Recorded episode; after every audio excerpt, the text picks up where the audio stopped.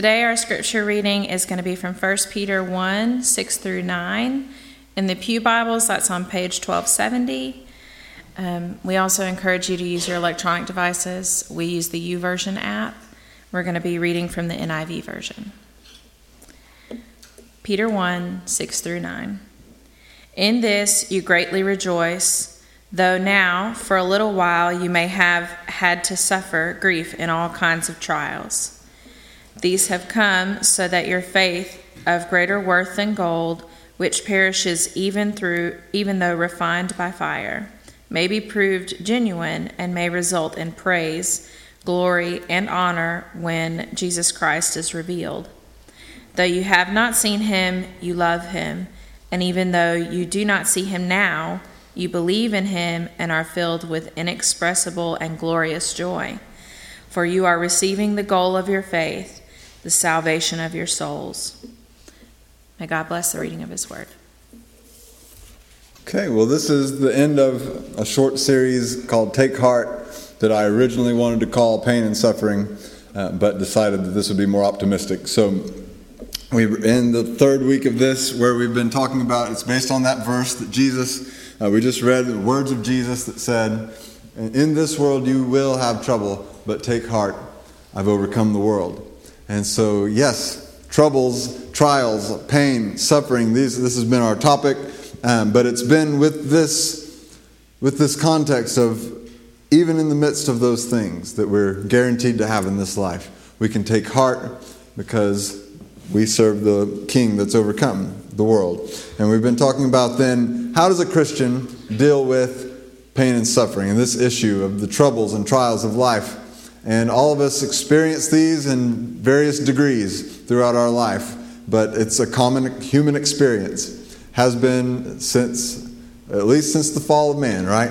Where we, uh, where sin entered the world and pain and suffering entered the world along with it, as Scripture teaches. And so we know as far back as human history can account, this is something we've had to deal with pain and suffering. No one's exempt from it as much as we'd like to be. Our, our culture, our society, seems to struggle with this in a unique way. Uh, I don't know, I theorize that maybe in other cultures, in other parts of the world where life has just been harder than it has been here for the last century, uh, maybe in those places, uh, people just accept pain and suffering as their lot in life, and they don't get so worked up or bent out of shape about it. I've heard that people in other countries seldom question God over pain and suffering like we do in the Western world. Uh, so maybe it has something to do with the fact that we don't believe we should have to suffer, that we don't believe that it's something that we should have to deal with, which I think is rooted in something right that this isn't what God wanted. But at the same time, sometimes we carry that to a length where it's like, man, we should be able to avoid this with the right program or with the right technology or with the right medical advances, we should be able to root out all of this stuff. And, and why is it there in the first place? And why did God allow it to be there? And so we wrestle with all these questions, and, and so many people end up hopeless. Our, our younger generations, you know, we talk about those uh, folks so often because of the, the rise in depression and issues like suicide amongst those young people. But it's not just them, it's the older folks as well. And, and so this is an ongoing thing in our society where it's, it's plagued us even in and out of the church. And so, one of the things that I'm hoping comes across in this series is a, is a healthier expectation and understanding. I think that sometimes in the church we have pretended that if you have enough faith, that you shouldn't have to have pain and suffering. That if you're a righteous enough person, that you won't have pain and suffering in this world, that you, you won't have so much trouble. And yet, that seems to directly contradict what Jesus said and what his apostles taught. Uh, we serve a God, we serve a risen Savior who was crucified. Our path lies through suffering to the glory and the victory on the other side of it. And so this is something we've been talking about through this series, and we've had some statements that are perhaps uncomfortable, but true. We don't want suffering, but we do expect it. Right? It's a We talked about that the first week, that we, we're changing our, our mindset and our expectations to not expect to avoid suffering, but expect trials and troubles to come and find us out, as they inevitably will in this world if you stick around long enough. And so, as Christians, if anyone was to have a healthy expectation of trouble, it should be us, the ones who serve this Lord who said, In this world you will have trouble. And then we didn't stop there, though. We said, while we don't seek suffering out, we do gain from it. We profit from suffering. That God uses the troubles and the trials that we go through to work out good things in our lives. And so, even though we don't you know, actively seek out, hey, let me just get myself into some trouble here so I can grow. No, we don't do that, but we see those, those troubles, those trials that come as opportunities. Opportunities for us to persevere in our faith and to strengthen our faith, but opportunities as well for God to work something out in our lives that need to be worked out. And so uh, we come to the most radical of all this week. We're going to ratchet it up yet another notch. And as we talk about it today, uh, as we look at verses like these that say, Consider it pure joy, my brothers and sisters, when you face trials of many kinds. Now, that's, I mean, that's a whole other ballpark there. It's one thing to say we gain from, from sufferings, it's one thing to say we expect them to come. But to say that we consider it pure joy, that's bordering on madness. Rejoice inasmuch as you participate in the sufferings of Christ. Are Christians masochists? Are you familiar with that term? Masochism is when you find pleasure in pain. And there's people with mental disorders that, that find pleasure in pain and enduring pain. If, they, if someone inflicts pain on them, they find that pleasurable. That's weird. There's this uh, cartoon that I found, a Dilbert cartoon that says, uh, Here's my list of 10 qualities that I want for all new employees. And then says, A person with all these qualities would also need to be a masochist to work here. And he said, Write that down. so you probably worked in an environment at some point in your life where it felt like to enjoy working there, you'd have to be a masochist, right? It's just an awful work environment. Um, those cartoons crack me up. So, are Christians masochists? Is that what this is saying? That we consider it pure joy when we face trials of many kinds, that we rejoice much as you participate in the sufferings of Christ?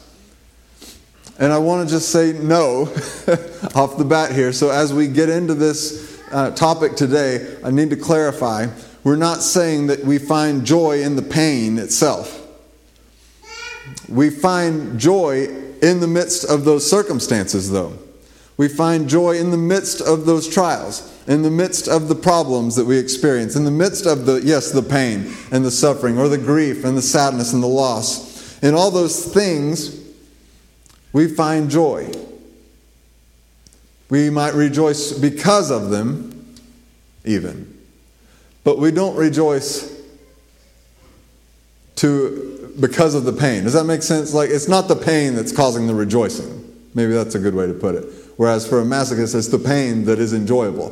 The pain is not enjoyable for us. It's just the things that accompany the pain, perhaps. Let's explore. And to do it, I want to actually look at this very guy. Because if anyone was not a masochist, we could say it was Peter. When he started out, the last thing this fellow wanted was to suffer. When he started out, the last thing he wanted was for Jesus to suffer. It didn't make sense to him the way that Jesus would talk sometimes. And we looked at this in our first week, where we looked at this series about, um, well, it was this very passage, Mark 8, where uh, Peter actually takes Jesus aside and begins to rebuke him because Jesus had been saying that he would have to suffer and die. Right? He was giving his disciples a warning to expect the crucifixion, but they couldn't process that. It didn't fit their worldview, it didn't fit their expectations. If you were blessed of God, Certainly, if you were the blessed one of God, if you were the Son of God, suffering should not enter into the picture in their minds. See, in their minds, like many religious people today, if you do good, then good things will happen to you. And if you do bad, then bad things will happen to you. And while there is some wisdom in that, and people who do bad often do end up having a lot of bad things happen to them, while that's often true, uh, that's not the, it's not the whole story because there's plenty of good people who suffer. There's plenty of really good people who suffer. And in fact, uh, Jesus believed that the prophets had already said this, and he shared that with his disciples later that look, they told how the Messiah would have to be would have to suffer and be beaten and be crucified. This was always part of the plan, but it was not part of Peter's plan. And it was not part of the disciples' plan.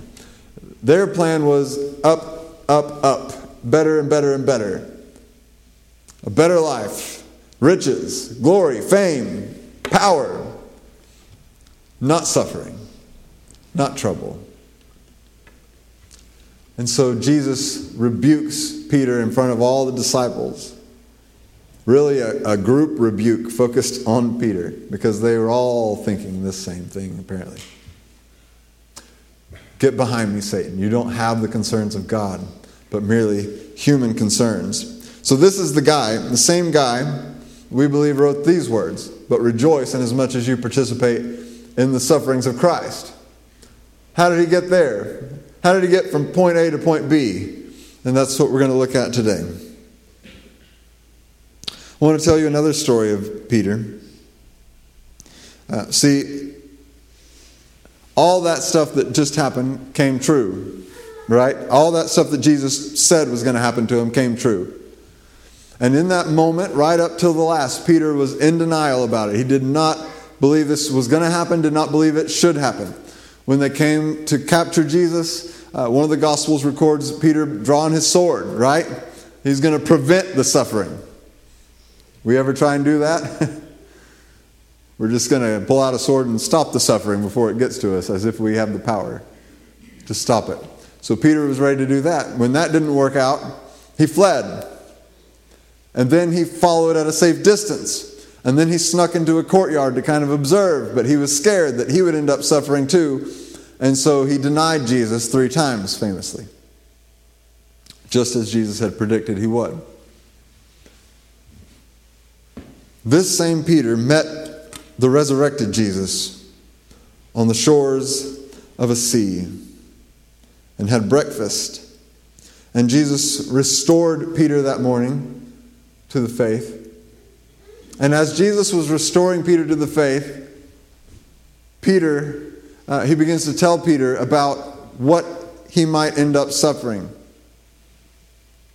So he, he alludes that, Peter, you denied me three times the other day. But there's going to come a day when you're going to go through the same thing I went through, where you're going to share in the same sufferings and the same kind of death that I bore. It's almost like, Peter, you're going to get a second chance. And then Peter, still a work in progress at this point, meeting with the resurrected Jesus, says, Lord, what about him? Isn't it just like us to compare our trials to someone else's? To compare the troubles that we deal with with someone else's? Either to say, why do I have to deal with this? While they've got it on Easy Street over there, living in sin or whatever they're, you know, they're jerks. Or sometimes a healthier comparison, but still a comparison. Uh, wow, it could be worse for me. Look how bad they've got it. We often compare our trials to one another's trials as if we could, or as if life was supposed to be fair. Jesus answered, If I want him to remain alive until I return, what is that to you? You must follow me. It's a good word to all of us in the midst of our trials. There's no sense in comparing your trials to someone else's. The kingdom is not about fairness and equal outcomes. The kingdom is not, uh, you know, the grace is not fair. Troubles and trials aren't fair. None of this stuff is fair. But God is faithful. So you worry about your race, Peter. You do what is required of you to follow me. Let me worry about the others. Maybe that's a good word for you today. I want to fast forward a little further. Jesus ascends into heaven. The Holy Spirit comes on the apostles and they begin to testify to the resurrected Jesus in powerful ways. And this catches the attention of the very group of leaders who had Jesus put to death. Because usually, when they put a would be Messiah to death, that's the end of that. So you can imagine how puzzled they were when they were still hearing about this Jesus guy. So these same guys who the disciples were so scared of, who Peter was so scared of that he denied Jesus three times in that courtyard, lest he be dragged in front of these same leaders. These same leaders have the apostles arrested and brought before them. And in Acts, we have this recorded that they called the apostles in and had them flogged. And then they ordered them not to speak in the name of Jesus, and they let them go. And the apostles left the Sanhedrin, the court, rejoicing because they had been counted worthy of suffering disgrace for the name.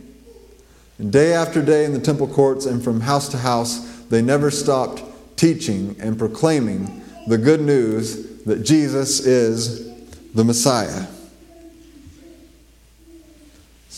Peter had moved all the way from Jesus, let me take you aside here and tell you a thing or two about how you're not going to suffer.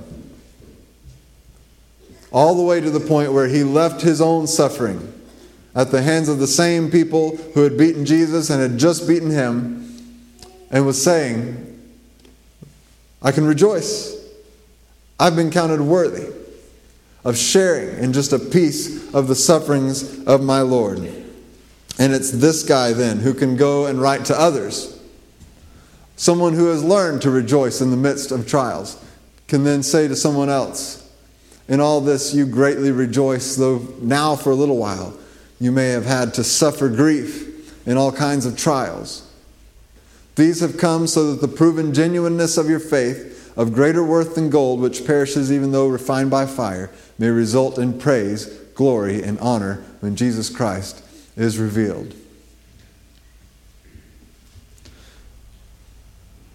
Again, it's not that the Christian doesn't experience pain or grief or loss or troubles. But even in those things, even in those things, the Christian can rejoice. And that's unusual, wouldn't you say? It's one of the things that seems to have stood out the most about the early Christians from the rest of the world. They didn't grieve as the rest of the world grieved. They didn't suffer as the rest of the world suffered. They didn't moan and throw pity parties. They didn't wail and weep and cry and make big displays of it as if all was lost. Yes, they experienced pain more than their fair share. Yes, they experienced loss. Yes, they grieved. But they didn't do it without joy.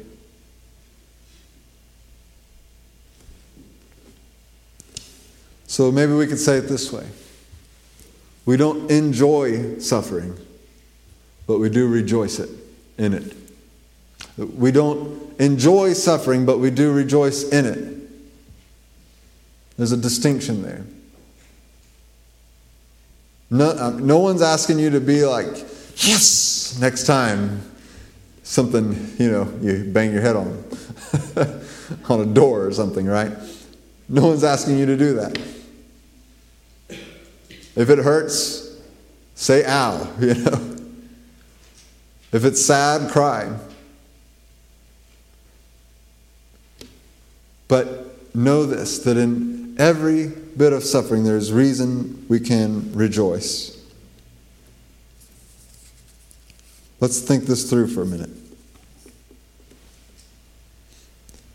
Now, for these believers and for much of the passages about suffering in the New Testament, we need to acknowledge that it was dealing primarily with the sufferings that they were experiencing being persecuted for their faith in Christ. So that's worth acknowledging. When they talk about suffering, they're not always talking about uh, the everyday troubles of this world that is common to everyone, but oftentimes they're talking specifically about the sufferings that we experience for Christ. And we talked about on week one of this how ex- expecting persecution is part of this and part of what our brothers and sisters around the world still deal with on a daily basis. And something that we too should expect at some point. As long as we're in this world, this sort of thing happens. Now, it's interesting that our normal reaction to that is to shake our heads, to get frustrated,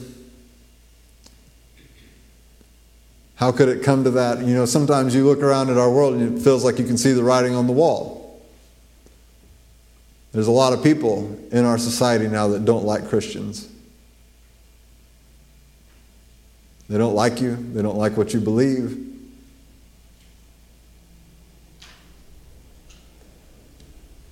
And so sometimes you look at that and you get frustrated.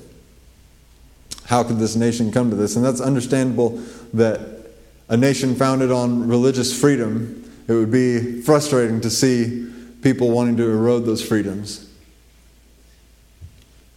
And yet, how is it that the ancestors of our faith rejoiced to be counted worthy to suffer even a little in the name of Jesus? The Savior who suffered so much for us.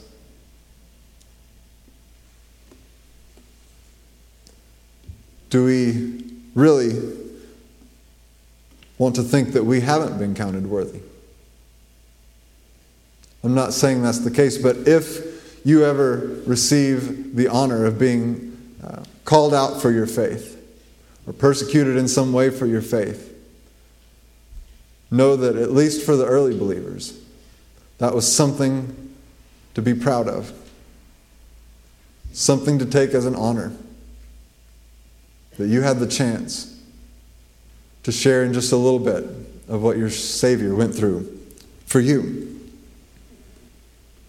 But also through the whole of Scriptures, we find that God can use not only the sufferings for our faith, but really, any kind of trial and any kind of trouble and any kind of suffering known under the sun, God can take that and use it for good.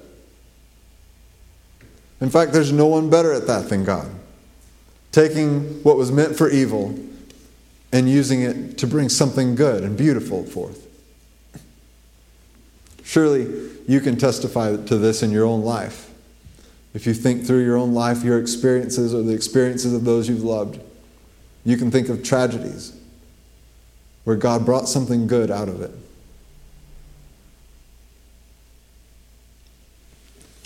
Anything that we experience, be it small or large,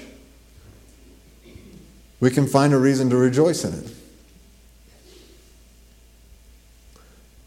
Say you get a cold, miserable one. Well, guess what? It's an opportunity for you to practice persevering in your faith while your flesh feels miserable. Because sometimes when your flesh feels miserable, you get selfish, don't you? I do. Tell me I'm not alone. Sometimes you just want people to wait on you hand and foot. Sometimes you get grumpy and cranky, start biting people's heads off. Well, if you can't handle a cold, is your faith going to be strong enough to handle something harder? So, couldn't you rejoice in a cold from the standpoint that, hey, I get an opportunity here to practice being Christ like while I feel miserable.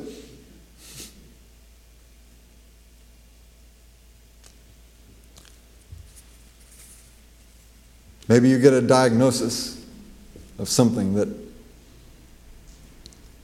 you never wanted. You hear words no one ever wants to hear. But even in that, our perseverance, our holding to our faith, will strengthen our faith, will renew our hope, will build us up in Christ because of God's grace poured out on us. I believe that God gives extra grace to those in need of extra grace who love Him. So, even in the midst of a dark trial, a difficult circumstance, you can rest in the fact that you're receiving extra grace and rejoice that there is a God who cares and who will not let your suffering go to waste. In our times of grief and in our times of loss that weigh heavy on us, we can rejoice that we have a God who is no stranger to grief and loss, but endured it for our sake.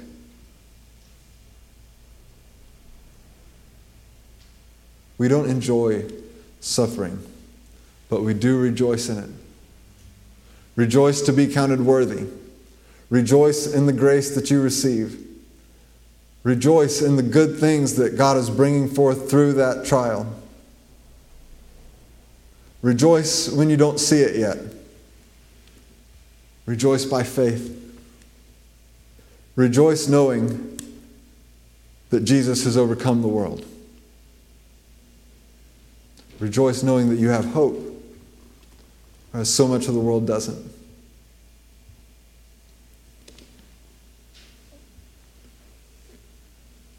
Faith.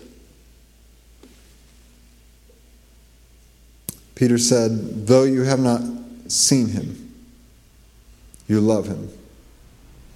And even though you do not see him now, you believe in him and are filled with an inexpressible and glorious joy, for you are receiving the end result of your faith, the salvation of your souls. There's a mindset that pervades our culture that the material is everything. There's a, a mindset in our culture that our personal pleasure is God above everything. That pursuing our pleasure is the purpose of life. Watch any movie. Watch any reality TV show or a regular TV show. Watch anything. Listen to anyone, and you'll hear that it's true. That's all they're worried about. It's pursuing your dreams, pursuing your pleasure, doing what feels right and good to you. So, little wonder then when the trials of this world strike these people that their world is rocked. The God that they were living for, their own pleasure, has been destroyed. What would you do if your God died? You might lose all sense of meaning and purpose as well. We cannot live for pleasure. We have to live for something greater, for someone greater, for someone who we haven't seen him yet. But we've heard the testimony of those who did see him. We haven't touched him yet, but we've heard the testimony of those who did touch the risen Lord. And were willing to suffer and die and even count that joy because of what they had seen what they had heard and what they'd experienced. We have that. And so, even though we do not see him now, we believe in him. And we're filled with an inexpressible and glorious joy because our joy is not rooted in material things, and our joy is not rooted in our personal pleasure, and our joy is not rooted in this flesh, but in something spiritual, in something deeper, in something permanent and eternal. And so it is that, yeah, even in the worst that this world can throw at us, even in the worst that Satan himself can do, we can rejoice, we can take heart, because our God has overcome the world. We don't want suffering, but we do expect it. We don't actively seek suffering out. You don't have to, it seeks you out, right? But we do gain from it. And so while we don't enjoy suffering, we do rejoice in it.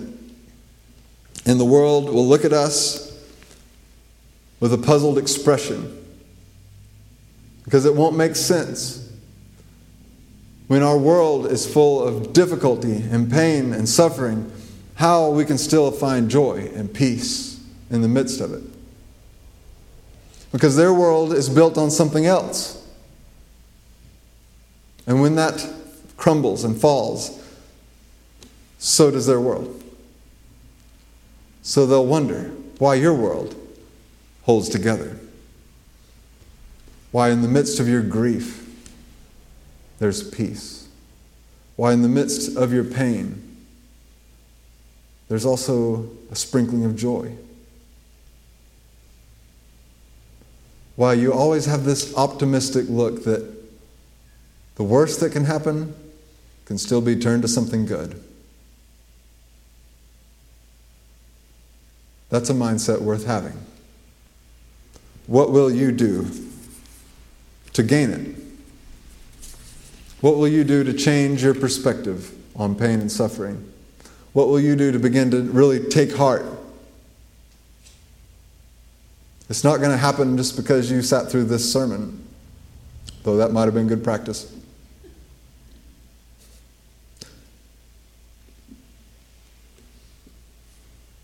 Will you memorize a verse? Saying it over and over again until it works into your mind and into your life? Maybe there's a verse you already know, like, in this world you will have trouble, but take heart. I have overcome the world. Maybe you already know that, and so what you need to do is spend some time meditating on it, purposefully carving out time to think about what that means for your life and letting it soak in. Or maybe you need to spend some time in prayer, regularly talking to God about how you want a right mindset around this, that you want to be able to grow to a point in your faith where you can recognize suffering for what it is. You can recognize the opportunity to gain from it, to rejoice in it. What will you do this week? that will transform the way you live your life, the way you journey through the mountains and valleys. Decide today to do something, to take on the mindset of Christ, who suffered and counted it worthwhile and counted it pure joy, to go to the cross for you that he might reconcile us to God. This is the one we follow. Figure out a way that you can follow him that way this week. Let's pray together. God, your word is so challenging. And the example set before us by those who've gone before us in the faith, so inspiring sometimes seems impossible. Like, well, that was Peter, and I could never do that. And we forget that Peter was just as ordinary as we were, that he started in the same place that we start. Holy Spirit, make us brave. Give us courage, peace, and joy, we pray. In the name of Jesus, amen.